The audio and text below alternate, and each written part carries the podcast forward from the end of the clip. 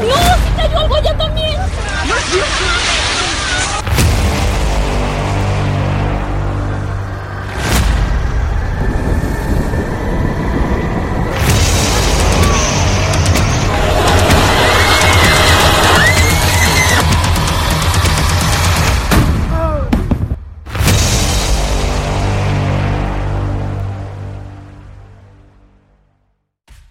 Todos, bienvenidos nuevamente a otro episodio de su podcast Ciencia Ligera. El día de hoy eh, estamos muy contentos porque tenemos un episodio de invitado y en esta ocasión tenemos una invitada especial.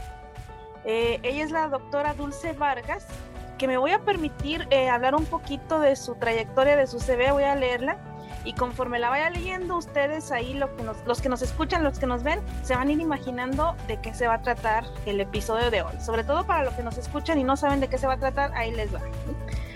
Eh, Dulce es doctora en geofísica y tiene una especialidad en sismología volcánica por el Instituto de Geofísica y Tectónica de la Universidad de Leeds en Reino Unido. Eh, ha sido profesora e investigadora asociada en el Centro Universitario de la Costa de la Universidad de Guadalajara también es profesora por horas en la Universidad de Colima. Eh, es investigadora del observatorio, fue investigadora del Observatorio Vulcanólogo y Sismológico de la Universidad Nacional de Costa Rica. Y actualmente es cátedra CONACYT en el Centro Universitario de Estudios Vulcanológicos de la Universidad de Colima y tiene a su cargo el proyecto que se titula Evaluación del Riesgo Volcánico y Modelación de Procesos Volcánicos a partir de señales sísmicas es una investigadora que tiene el nombramiento dentro del prestigioso Sistema Nacional de Investigadores Nivel 1 aquí en México.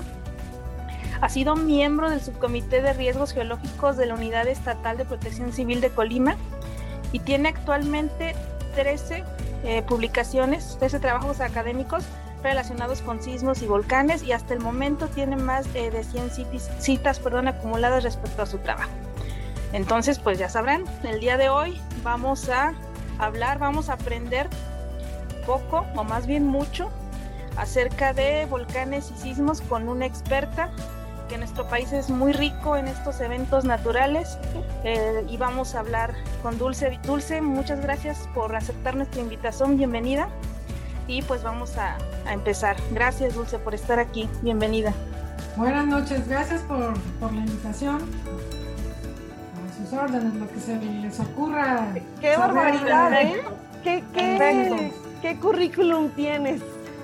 Exacto. Has en diferentes partes y se nota que tienes una buena trayectoria en esto de los sismos y, la, y los volcanes. Qué bueno que viniste con nosotros un rato a, a, platicarnos sobre eso.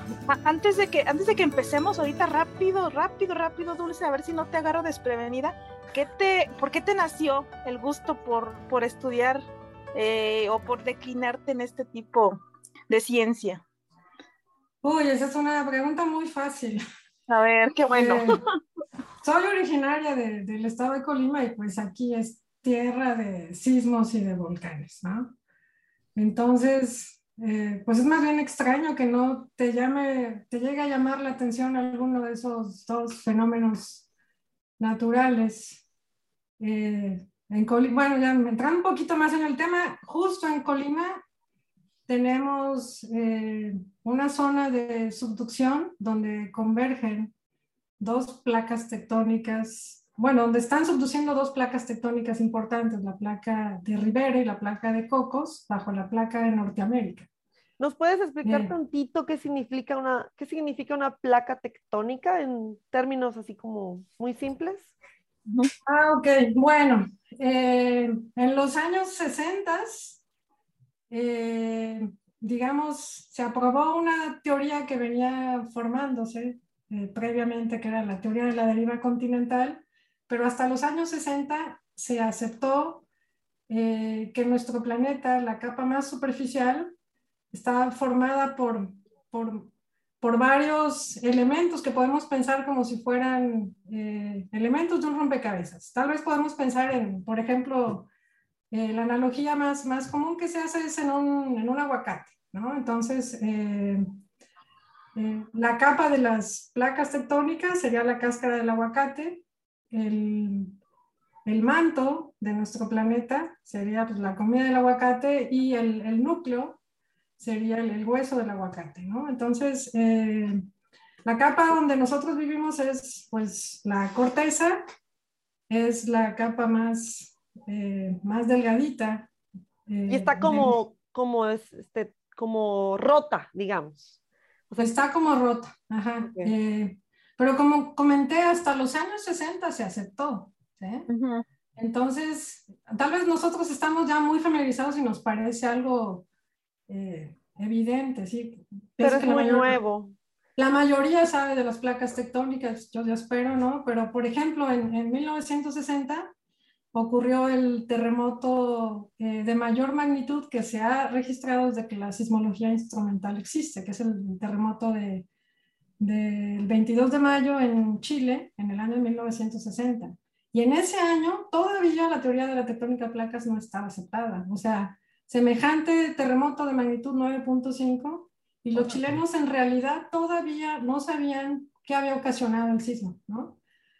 Eh, o sea, ahorita ya decimos, sí, claro, las placas tectónicas, en el caso de Chile, nazca bajo la placa sudamericana, pero en realidad no es hace tanto tiempo, ¿sí? Sí, no, es muy reciente. La verdad es que, ajá, no, no es, no, no es hace, no sé, cientos de años, ¿no? Entonces, eh, pues, si algo tan fundamental se descubrió hace apenas, o se aceptó hace apenas unas décadas, así hay muchas partes todavía en la sismología que necesitamos entender mejor. Uh -huh. ¿eh? Eh, entonces, bueno, estás preguntando que por qué, ¿no? Entonces yo decía que Colima, y acá, eh, justo en Colima tenemos la subducción de dos placas, eh, la placa de, de, Rivera y la placa de Cocos bajo la placa de Norteamérica, ¿no? Pero en... en, Sub, en perdón, sub, subducción es cuando están juntas dos placas, ¿verdad? Están convergiendo las placas, la placa... La, la, la, placa en este caso de Rivera y la placa de Cocos son las que subducen bajo la placa de Norteamérica, que es en la que nosotros vivimos. Es una diferencia de densidades, ¿no? Lo que provoca que, mm. que, la de, que sean las, las, placas oceánicas las que están subduciendo bajo eh, la de Norteamérica. Oye, eh, oye, y mira, la verdad me van a saltar muchas preguntas, voy a tratar de no agobiarte mucho. Pero, ¿nos puedes decir así a grandes rasgos como cu cuáles son las, um, para tratar de imaginarme en el mundo, como cuánto tipo, cuántas placas hay o en dónde son las, donde hay como, como tres, cuatro placas como convergiendo o eh, para saber más o menos cuáles serían los puntos más um, importantes en donde se dan los sismos más grandes. Sí, bueno, esa sí es una buena pregunta digamos que puedes separar eh, las placas principales del planeta tal vez en 12 principales. 12, ¿eh? ok. Pero, ojo, eso no quiere decir que no haya placas más pequeñitas Chiquita. en todo el planeta. Ese es el caso, por ejemplo, de la placa de Rivera. Si tú la ves en un eh, mapa general eh, de todo nuestro planeta, la placa de Rivera suele no aparecer porque es una placa relativamente pequeña. La que afecta, por ejemplo, a, pues, a México desde, eh, desde Colima hasta, hasta Chiapas es la placa de Cocos, ¿sí? Ok. Eh, la placa de Rivera en realidad eh, pues afecta en, el proceso de subducción a Colima y a Jalisco, ¿sí? Y la placa de Cocos que empieza en Colima llega y afecta hasta, hasta Centroamérica, ¿sí?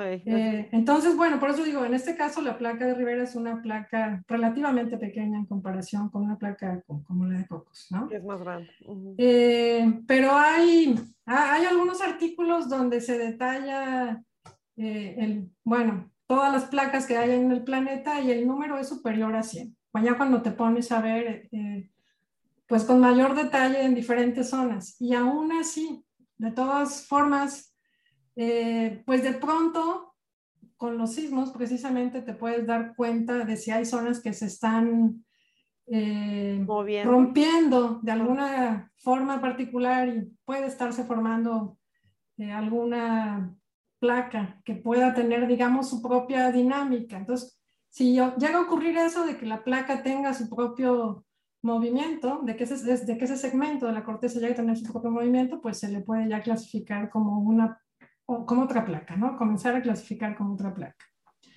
Eh, y también como tú mencionabas, donde se dan la mayoría de los sismos, se dan en los límites de placas, la mayoría de ellos.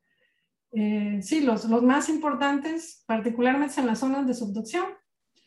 Y pues aquí en, en, México tenemos una zona de subducción que va desde el sur de Nayarit hasta, hasta Chiapas. Dulce, y bueno, la mayoría de la gente sabemos que los terremotos son como movimiento de la Tierra, ¿no? Pero, ¿qué sucede abajo? O sea, nosotros sabemos que pues si no se mueve la Tierra, pues ya hay un terremoto, pero abajo, ¿qué está sucediendo para que se genere un sismo? Bueno, eh, físicamente un sismo, lo que tú tienes es una falla que puedes pensarla eh, como un par de bloques en la corteza que se van a deslizar. ¿Sí? Entonces, eh, cuando una falla se desliza súbitamente, de manera muy rápida, te va a generar un sismo. En ese deslizamiento, pues se, generan las ondas sísmicas que producen ese movimiento al cual, pues, seguramente todos estamos acostumbrados, ¿sí? Pero todos de Colima al menos. Todos de, yo pienso que de todo México, ¿no? No sé. Hay gente de México que no ha sentido temblores, ¿eh? ¿Será? Bueno, sí. ¿sabes qué? Ni siquiera de Colima. Mira, Edith, mira, Edith no ha sentido ningún temblor. En mi vida, en mi vida he sentido un temblor. ¿Cómo no? Estamos hablando que en San Luis hubo uno que otro. El año pasado, Dulce dijo que el año pasado había uno. Sí, hubo un pero, de, sismos en pero, San Luis, pero, Sí, de hecho hubo gente que lo sintió este, en lugares que, sobre todo, yo escuché de gente que tiene como que vive en dos, tres pisos y la gente que estaba arriba como que lo sintió. Yo en lo particular personal jamás en mi vida he sentido. Y espero no sentirlo nunca. Bueno, qué También pasa que en realidad los sismos pequeñitos suele pasar que luego mucha gente no lo siente. Y esto me estoy acordando de, de, por ejemplo, mis estudiantes. Ahorita están dando clases de sismología pues ellos tienen que alrededor de 18 años. El último sismo importante en Colima fue en el año 2003, así que ellos pues... No, no, se acuerdan. No se acuerdan, ¿no? No, se acuerdan, sí. Y, o sea, ni siquiera en una zona tan sísmica como Colima hay, hay gente que todavía no, no ha vivido un sismo importante, ¿no? Yo a veces hasta puesto con ellos, ¿no? Les digo, ¿saben qué? Porque o sea, hasta que no lo ves, no entiendes realmente el, la el, efecto, la magnitud de las repercusiones que puede tener un sismo, ¿no? Ya, cuando lo vives eso es otro asunto. Por ejemplo, yo, yo vivo ah, en, en, San Francisco y aquí tiro por viaje que hay sismos. ¿Tú vives en San Francisco? Sí, y lo siento, o sea, no, me, no se me escapa un año en donde no haya sentido uno. Y, y, es porque hay un, hay también, o sea, hay una, eh, bueno, tú tienes como el, la manera de decirlo correctamente, pero hay placas que están aquí. Este... Sí, ahí lo que tenemos es otro tipo de movimiento, ahí no tenemos subducción en California. Ahí lo que pasa es que eh, tienes movimiento transcurrente en las fallas. Eh, eso es, una placa se mueve con respecto de otra, pero eso es lo que está ocurriendo allá, ¿sí? Okay. Eh, y San Francisco, de hecho San Francisco fue muy importante para la sismología.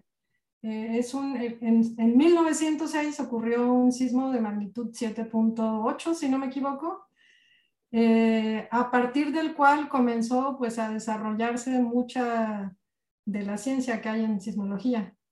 Se, se, por ejemplo, se formuló una teoría que es fundamental en la sismología, que es la teoría del rebote elástico.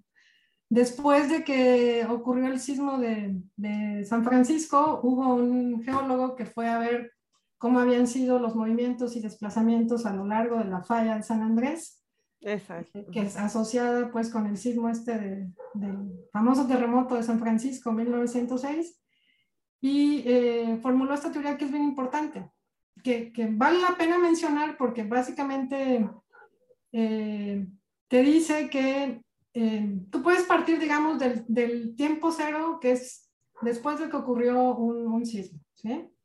Y a partir de ahí comienzas a medir la acumulación de esfuerzos alrededor de una falla, porque los esfuerzos se acumulan siempre. O sea, nosotros estamos ahorita hablando. ¿Esfuerzos? esfuerzos. Nosotros estamos ahorita hablando, ¿verdad? Ajá. Pero pues mientras estamos hablando, las placas tectónicas se están moviendo, porque nunca dejan de moverse. Sí, se mueven súper lento, se mueven más o menos a la velocidad a la cual te crecen las uñas. ¿sí? Ok, y, eso, y todo eso, ese movimiento no lo sentimos nunca. Hasta No que lo se empiezan a mover mucho. Entonces, te digo, estamos platicando, digo, hace un ratito, ¿no? Pero las placas tectónicas se están moviendo siempre. Y eh, en un proceso ya de años, pues o- vas a comenzar a, a tener esa acumulación de esfuerzos a lo largo de, de- de una falla. Entonces, eh, la teoría esta del rebote elástico que está eh, mencionando, pues te dice que vas a tener esa acumulación de esfuerzos a lo largo de una falla hasta que esa falla no puedas sostener esos esfuerzos y entonces tengas ese deslizamiento que te genera el sismo, ¿no? Wow, o sea, sí se este, acumula. Se acumula y se acumula como el... Claro, Wow, ok. yo por eso hace rato les decía, yo apuesto, que, que ya no terminamos, pero yo apuesto con mis estudiantes y les digo, es que no importa que no lo hayan sentido, les, les ah, tenemos una certeza en esta vida, además, hay varias, ¿no? Nos vamos a morir, pero una es que aquí van a sentir un sismo, o sea, no hay pierde, eso no hay manera de evitarlo, ¿no? ¿Qué les apostaste a tus alumnos? Nadie quiso, o sea, No, que qué ofreció, oiga. Nadie quiso. Dulce, Dulce vi, un- vi un, este, un ejemplo de, de cómo se genera esa como acumulación de energía que después se libera. No sé si, si así se pueda explicar. Sí, sí se Que puede si, explicar uno, así. que si uno este, une dos dedos y se los, este, los presiona, de poco a poco va generando como más presión hasta que después, este, si se rompe, hay un, pues hay un movimiento brusco y entonces es lo que generaría como un temblor. No Sí, sé si se ajustaría un poco a... a Puedes que pensarlo, sí, sí, puedes pensarlo así. Ajá, o sea, son procesos, o sea, el, el momento del sismo es un proceso relativamente rápido. La mayoría de, de los sismos, pues no pasan del orden de, de minutos o incluso menos del minuto, ¿sí? Eh, pero bueno, ¿Y a con qué se eso deben es las, las réplicas? Por ejemplo, ¿a qué se deben? la- o sea, hay un temblor fuerte, pero luego en las noticias escuchamos, ah, pero la réplica no sé qué, todavía es una réplica del temblor de no sé. ¿A qué se deben esas réplicas? Las réplicas pues se deben a un reacomodo eh, de la deformación en el área después de que se ha, digamos, generado un sismo. ¿sí? Esto de que, bueno, todavía es una réplica o no, eh, pues eso, es- eso, es- eso es muy interesante porque eh, hay, hay sismos que llegan a generar miles de réplicas asociadas con, con el evento principal. Y hay otros, por ejemplo, el caso del sismo de Puebla, Morelos, en el año 2017, el 19 de septiembre del 2017. Ese fue un sismo con muy pocas réplicas. Si no me equivoco, tuvo menos de 40 réplicas. Eso es más bien como algo excepcional. Lo raro es que un sismo eh, superior a 7 pues llegue a tener miles de réplicas.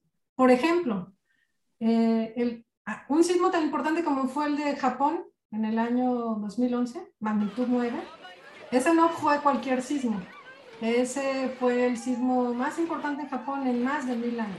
Entonces, no fue cualquier cosa. ¿sí? Entonces, ese sismo a la fecha sigue generando muchas réplicas. Vaya, ya han pasado más de 10 años, pero si tú ves el nivel, el nivel de sismicidad previo que había en esa zona cercana pues al, rompimiento asociado con el, con el sismo de Tohoku en el año 2011, si tú llegas a ver el nivel previo de sismicidad en la zona y lo comparas pues con el nivel de sismicidad posterior al sismo de Tohoku, te das cuenta que el nivel todavía va muy arriba. El sistema no ha vuelto a tener La normalidad. o la- Exactamente. Le falta todavía muchísimo. Está todavía con muchos, con muchos precursores. Pero pues no es, no es de extrañarse. Pues estamos hablando de un sismo muy, muy importante de magnitud 9 Claro.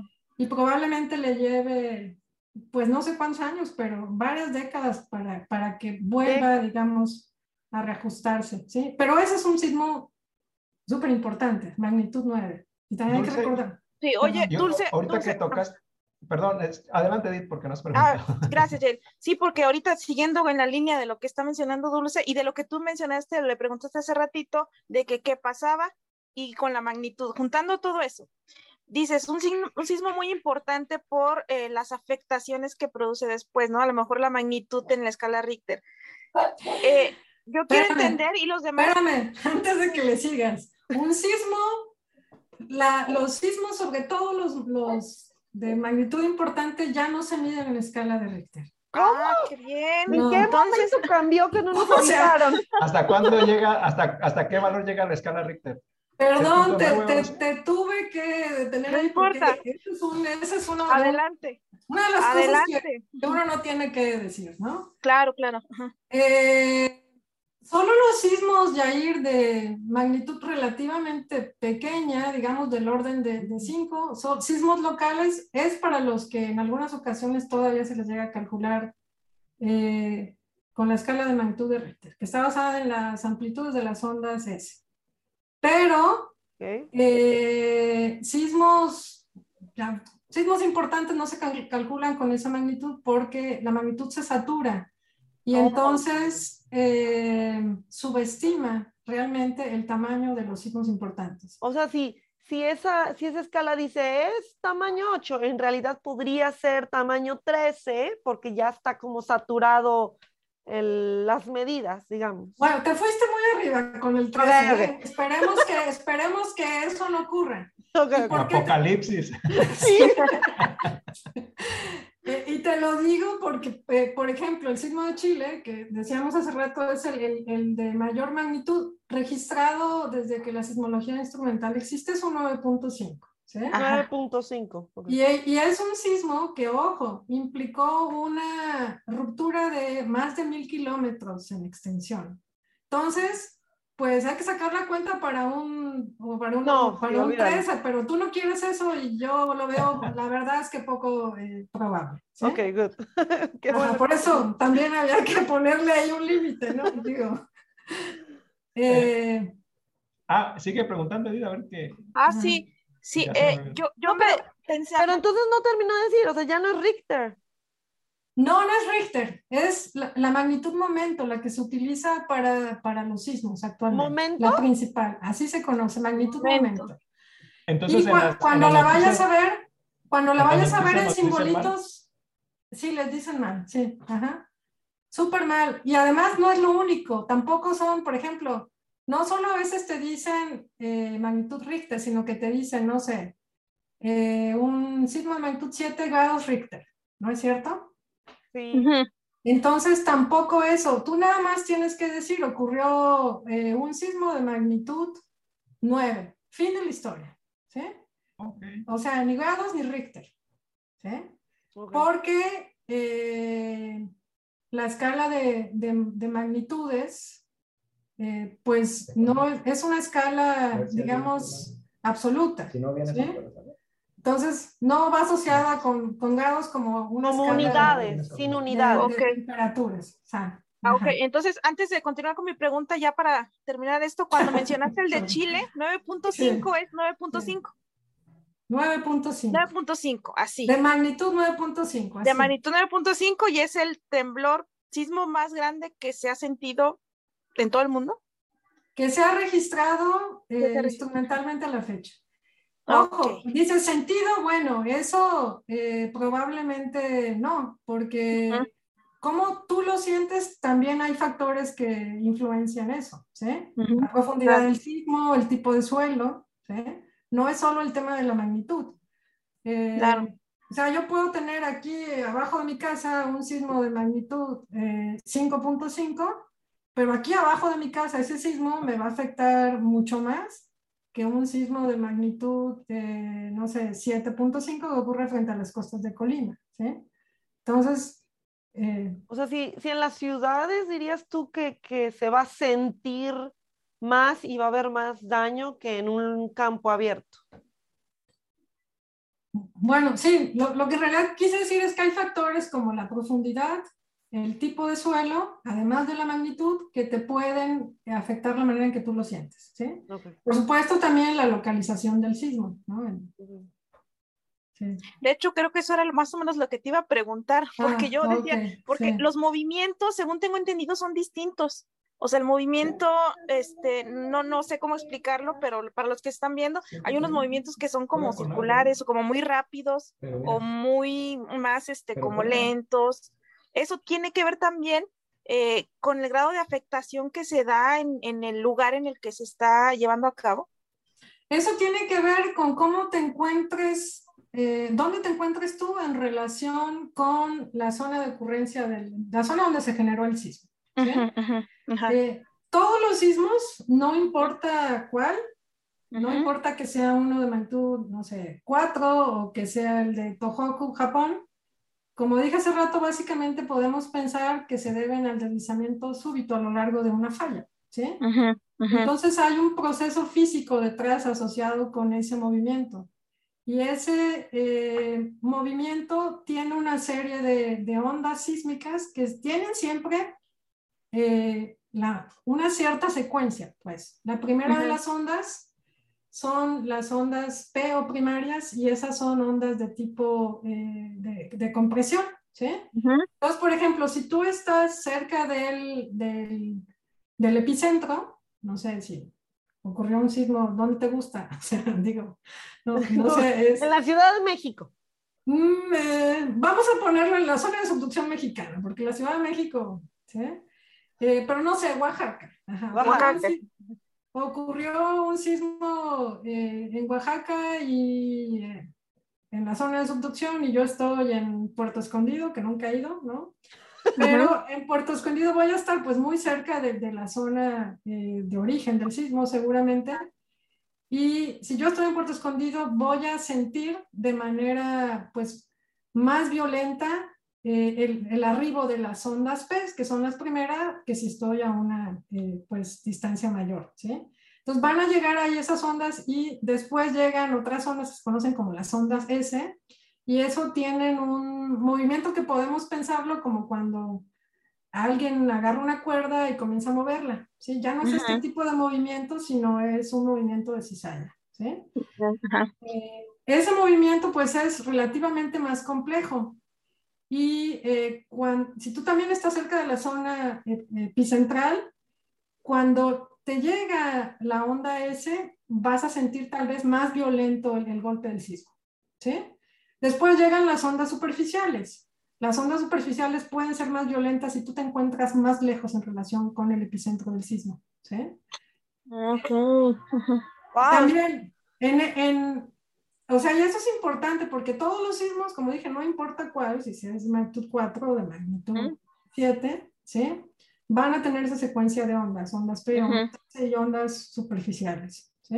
P, S y, luego superficiales. Que son las que se desarrollan ya en la superficie. Esas ondas tienen movimientos más, pues más complicados. Una de ellas, por ejemplo, tiene un movimiento elíptico. Eh, entonces son movimientos relativamente más, más complejos. ¿sí? Eh, y conforme nos encontramos a mayor distancia de la zona del epicentro, pues puedes sentir tu eh, mayor violencia por cuando lleguen, cuando se generen estas ondas, ¿sí? Pero si estás cerca del epicentro, la P y la S te van a golpear muy duro, ¿sí? Entonces, esto de cómo lo sentimos, en realidad depende de dónde te encuentras tú en relación con dónde se generó el, el, origen del sismo, ¿sí? Y la magnitud la magnitud ah, se calcula en diferente en diferentes lugares alrededor del epicentro. O sea, la, la, magnitud va a depender si fue la onda P, si fue la onda S, si fue las superficiales. Y luego por eso hay como diferentes números, ¿no? Mm, fíjate que mm, no, de hecho no. La magnitud, es importante recordar, es un valor único. ¿Sí? Se ocurre un sismo, no sé, de magnitud 8, ¿en dónde te gustan? Eh, Sudamérica, eh, ese sismo de magnitud 8 se va a registrar en todo el planeta, por lo menos en los sensores sísmicos de todo el planeta. ¿sí? Como 8. Eh, o sea, se registra el, el, evento sísmico. Lo que quiero decir es que si tú lo calculas en China con las estaciones sísmicas que, que tienen ahí, tú puedes estimar que ese sismo fue de magnitud 8.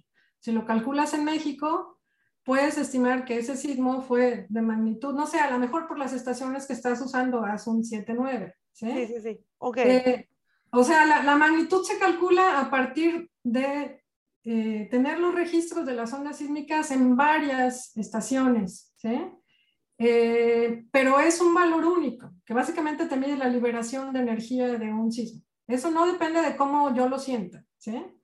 Eh, en el, te digo, en el mismo sismo magnitud 8 va a ser, se va a calcular así en, en donde sea y es un valor único. Cómo tú lo sientes, eso ya es, eso ya es distinto y eso se suele medir a través de una escala de intensidades. Y ahí sí depende, pues, de dónde te encuentres tú en relación con, el, con, el, con la zona de origen del sismo y puedes ahí asociar, eh, es otro tipo de escala. La, la, más usada es la escala modificada de, de Mercalli, que tiene 12 niveles. ¿sí?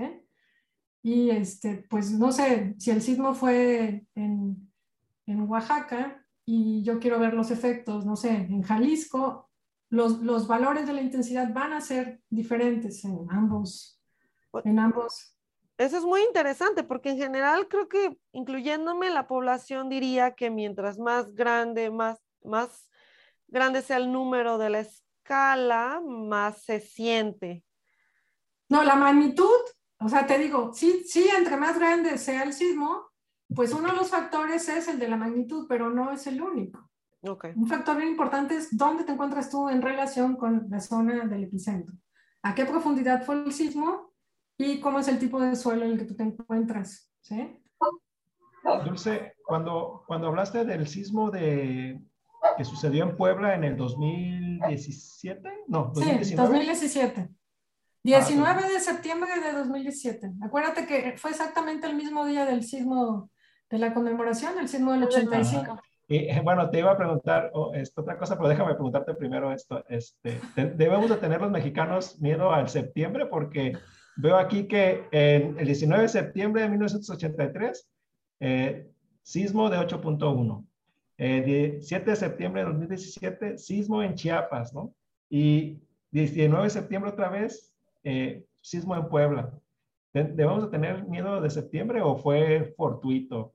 No, ha sido pura coincidencia. De hecho, por ahí alguien hizo el cálculo, por ejemplo, de cuál era la probabilidad de que eh, de que ocurriera en el mismo día, como fue el caso, ¿no? El, el sismo del, eh, del, 19 de septiembre del 85 y el del 2017, ¿no? Eh, y la probabilidad es básicamente la misma de que dos personas de un conjunto lleguen a tener el mismo cumpleaños, ¿no? Sí, porque ya yo digo, ya en septiembre voy a tener cuidado de que un temblor. Pero bueno, sí, la, no, la empiezan, empiezan a salir los memes y todo, ¿no? Sí. La pregunta que te quería hacer era, bueno, en México generalmente sabemos que los sismos se dan en, en, las costas de Oaxaca, en las costas de Guerrero, aunque creo que en Guerrero no se han sentido últimamente, en las costas de Michoacán, etcétera. Pero, ¿qué sucedió con el sismo de Puebla? ¿Por qué, por qué un sismo con un epicentro en Puebla? ¿Es, ¿Eso sí es raro o, o no es raro? Eh, digamos, tal vez no es lo más frecuente, pero no es absolutamente extraño tener sismos ahí. De hecho, pues es, en México ocurre algo que es muy interesante.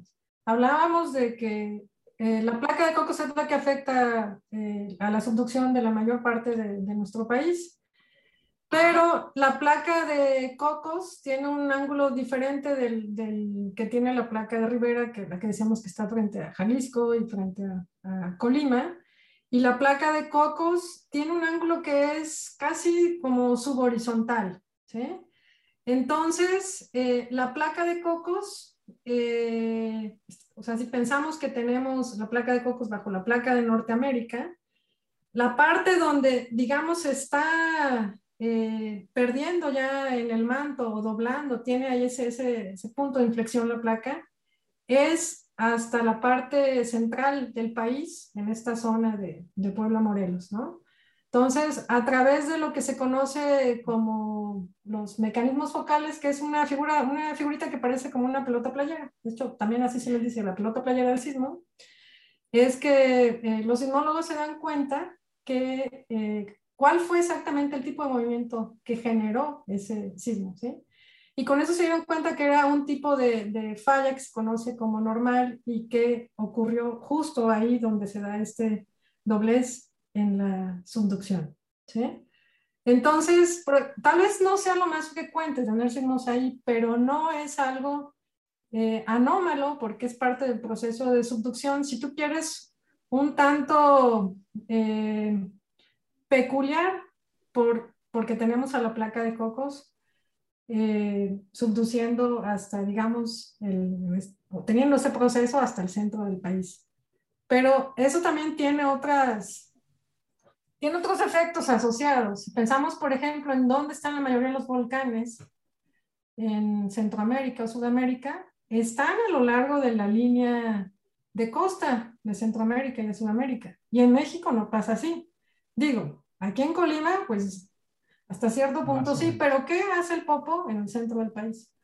Está muy lejos de la costa, sí, es parte del mismo proceso del que estamos hablando, eh, de este ángulo de la placa de cocos casi subhorizontal, ¿sí? Y eh, pues, o sea, el magma no sale aleatoriamente, ¿no? Viene del proceso de, de, subducción. Y por eso el Popo está ahí en el centro del país y no a lo largo, y no en Oaxaca, pues, o no en, Guerrero, ¿sí? Ah, entonces, este, el proceso de subducción tiene que ver con la formación de los volcanes. Nos, eh, ¿sí? ¿Estoy mal? ¿O nos puedes platicar cómo se generan, cómo se sí, surgen los volcanes?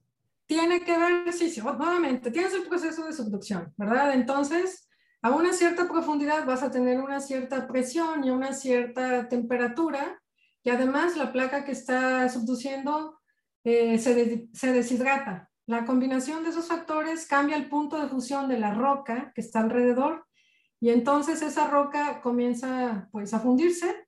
Ese material fundido pues es el magma, ¿sí? Y ese magma por tener una menor densidad va subiendo, eh, bueno, en escalas de tiempo relativamente largas, llega también a de pronto formar acumulaciones, que es lo que tal vez algunos conozcan como cámaras magmáticas, ¿sí? Y así va subiendo y pues eh, no todo tampoco, no todo el magma que se genera eh, alcanza la superficie, pero en algunas regiones eh, sí lo hace y llega a formar pues los volcanes, ¿sí? Dulce, ¿y, esa, y ese movimiento que, que, va llevando la lava va generando algún tipo de movimiento sísmico? Te pregunto porque he visto por ahí que no sé si sea cierto, que en lugares donde hay enjambres de sismos, pues a lo mejor puede ser un lugar donde se puede estar generando algún volcán. ¿Están sí, eso. Sí, pues el caso de, no sé si, si recuerden que ha habido enjambres de sismos, no sé qué tanto en los medios hayan escuchado, por ejemplo, el año pasado, ya hace dos años, en Michoacán, el Servicio Sismológico Nacional estuvo reportando miles de sismos en, en la región. Y sí, seguramente esos, esos sismos eh, eran un indicador pues de, de, magma en movimiento. Pero, ojo, ahí eh, ese tipo de, de, volcán es eh, diferente del, del, que yo, digamos, estaba ahorita imaginando. Estaba pensando más en un estratovolcán tipo eh, Colima o el Popo, ¿sí? Eh, en, una zona como la del Paricutín, ese es un campo volcánico, ese en particular se conoce como el campo volcánico Michoacán, Guanajuato, y ahí ha habido, hay más de mil, de mil conitos, más de mil, ah. más de mil volcanes, pues ya no, están activos, ¿no? Eh, los últimos dos, pues el Paricutín que comenzó a hacer erupción en 1943, era la Segunda Guerra Mundial y duró alrededor de nueve años con, con actividad. Y luego ya se apagó y nunca más el Paricutín va a volver a hacer erupción. ¿sí? ¿Por qué? Ese es, un, ese es un tipo de volcán que se conoce como monogenético. En contraste, los otros volcanes como Colima o el Popo o el Chichón en Chiapas, esos son volcanes eh, que se denominan poligenéticos porque se forman a través de múltiples erupciones a lo largo de, eh, pues de miles de años. ¿sí? En cambio, un volcán como el Paricutín o el Jorullo o el Chitle en, en la Ciudad de México, bueno, que bueno que no, no, no en la actual Ciudad de México, ¿no? Pero si ustedes van al Pedregal y al, sur de la Ciudad de México, ahí se encuentran lavas de ese tipo de, de, de vulcanismo. Pero esos volcanes, pues son como un cerillo. Enciendes el cerillo y ahí estás en erupción, se apaga y ya nunca más vuelve a ser ese volcán en particular erupción. Sin embargo, eso no quiere decir que no surjan otros en, en ese tipo de campos volcánicos. Ajá, y probablemente es lo que está pasando en, el campo volcánico Michoacán, Guanajuato. Eh, hay un proceso de, pues, de movimiento de magma en la zona y eventualmente va a haber un nuevo volcán. No sabemos cuándo, eso seguramente pues con un monitoreo adecuado se puede, se puede saber, pero ahorita pues no hay evidencia de, de, que algo así vaya a suceder, ¿no? ¿Hay investigación de, los volcanólogos mexicanos en esa área para ver si va a suceder algo así o no? Sí, sí hay. Sé que se están haciendo algunas tomografías para ver cómo, se, cómo está acumulado el magma, cómo puede moverse, ¿sí? Y por supuesto, como les decía, el año pasado y hace también dos años, como hubo este enjambre de sismos, eh, pues hubo varios investigadores que fueron a la zona con diferentes técnicas a medir, por ejemplo, gases, para ver si, si, había emanación de gases.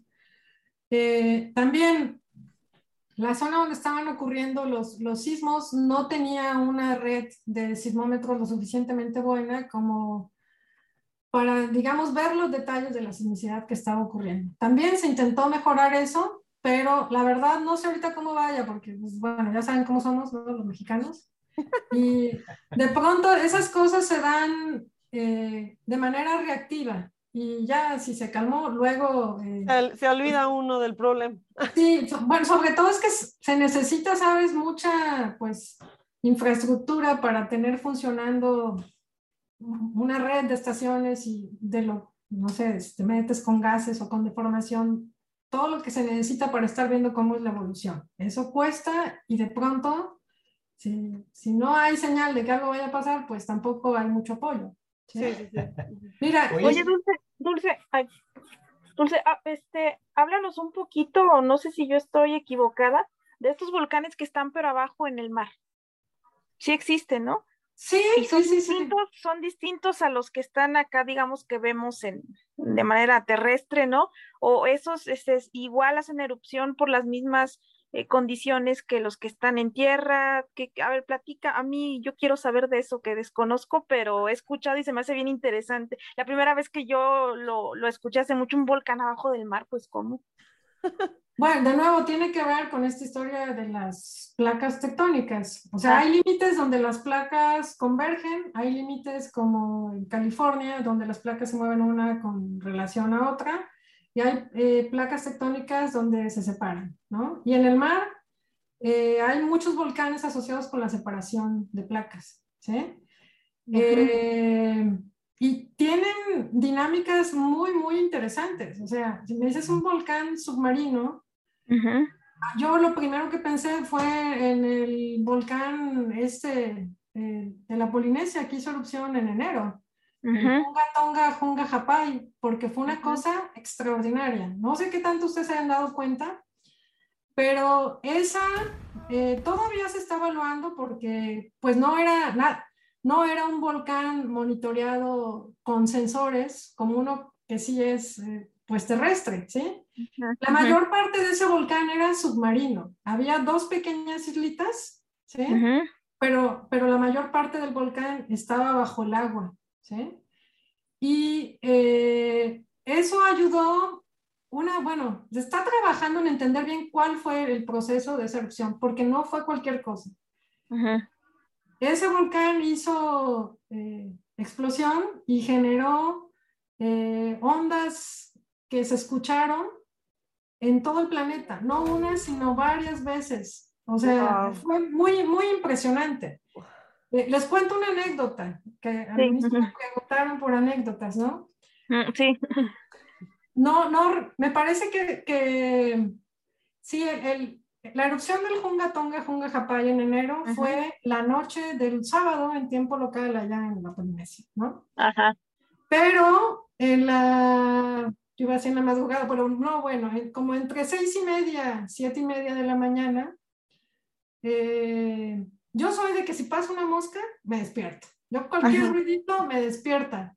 Ajá. Y el domingo, en, en la- en la- en mi madrugada, pues, porque generalmente me duermo tarde, escucho una vibración en la puerta y yo dije de ser el aire, ¿no?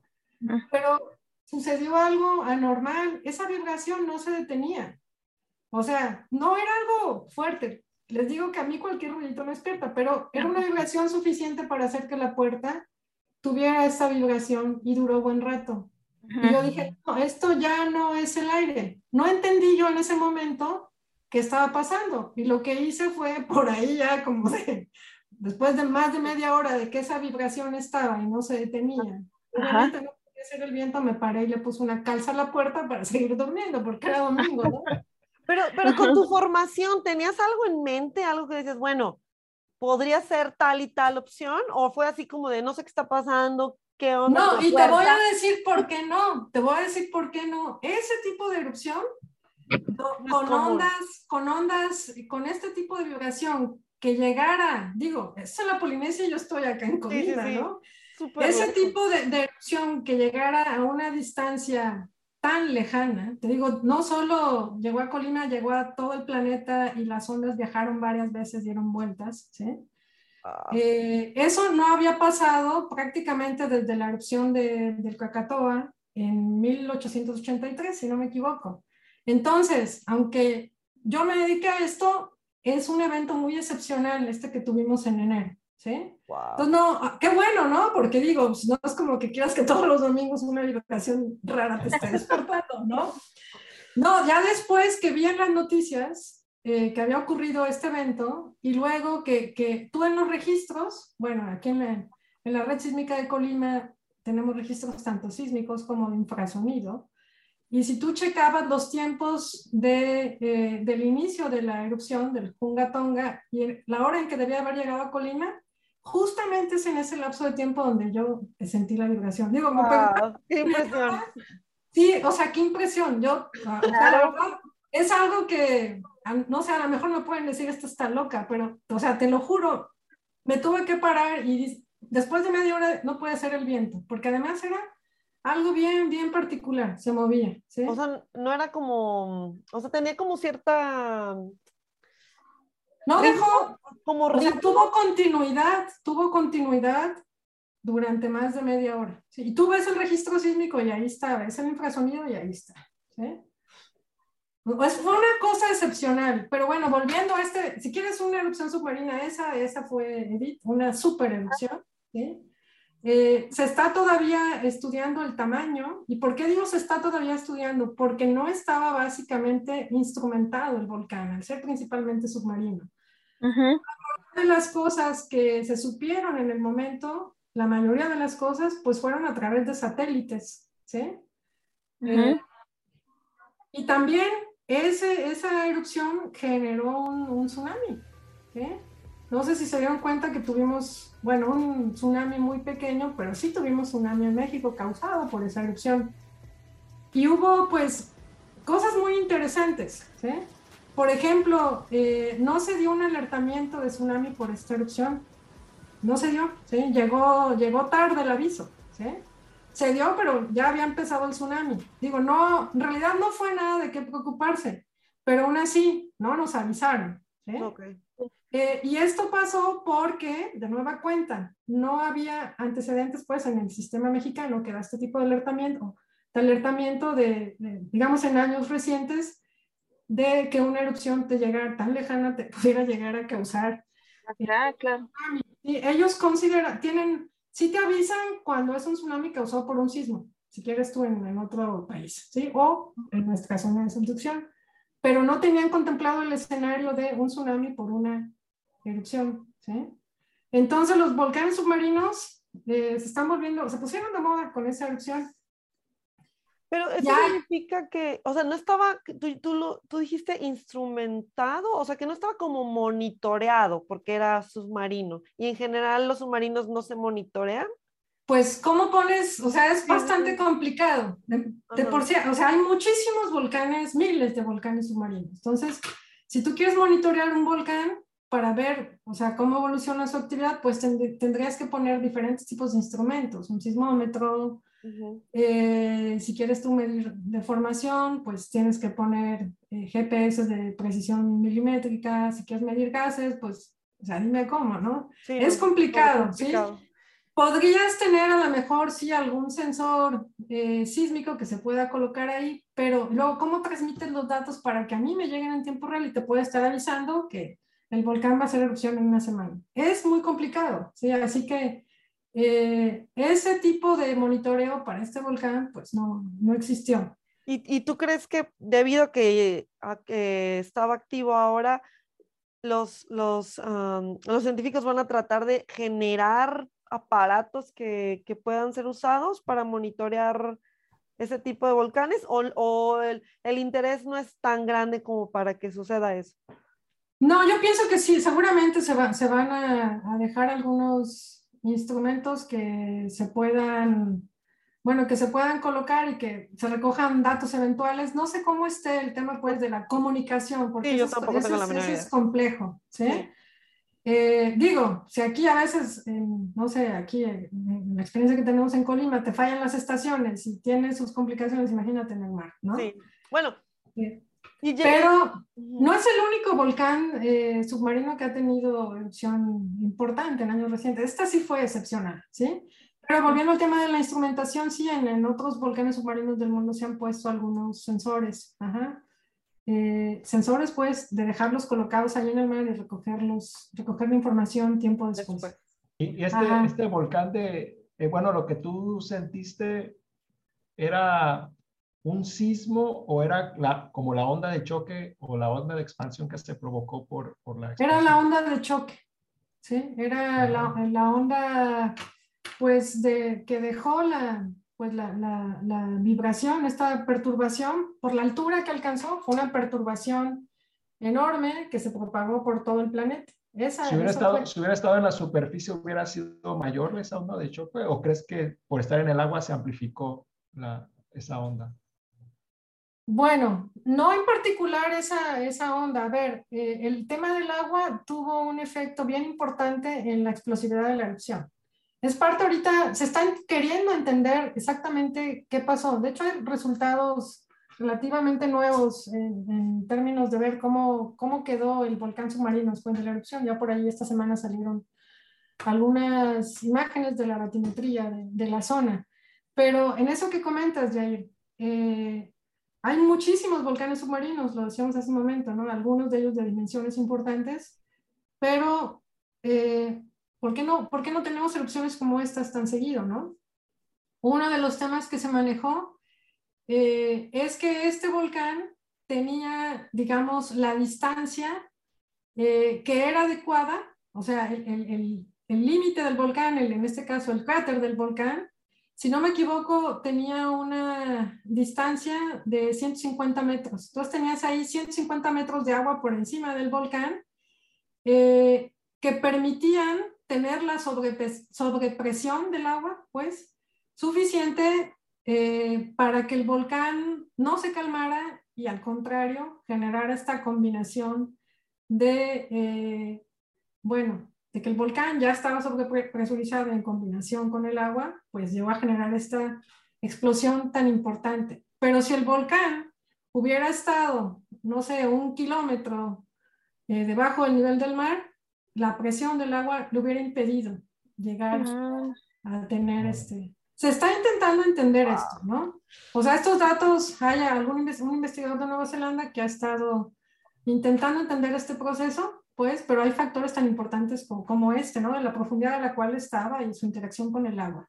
Esa combinación se maneja que pudo haber hecho que eh, esa erupción fuera, pues, tan significativa, porque sí lo fue. Se maneja que eh, probablemente tenga los niveles de la erupción eh, del Pinatubo del siglo pasado, que fue pues una erupción muy importante.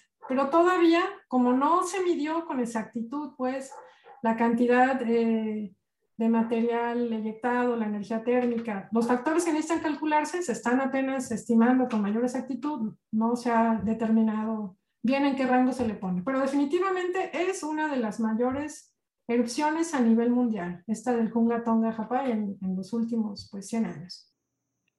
Esta historia continuará.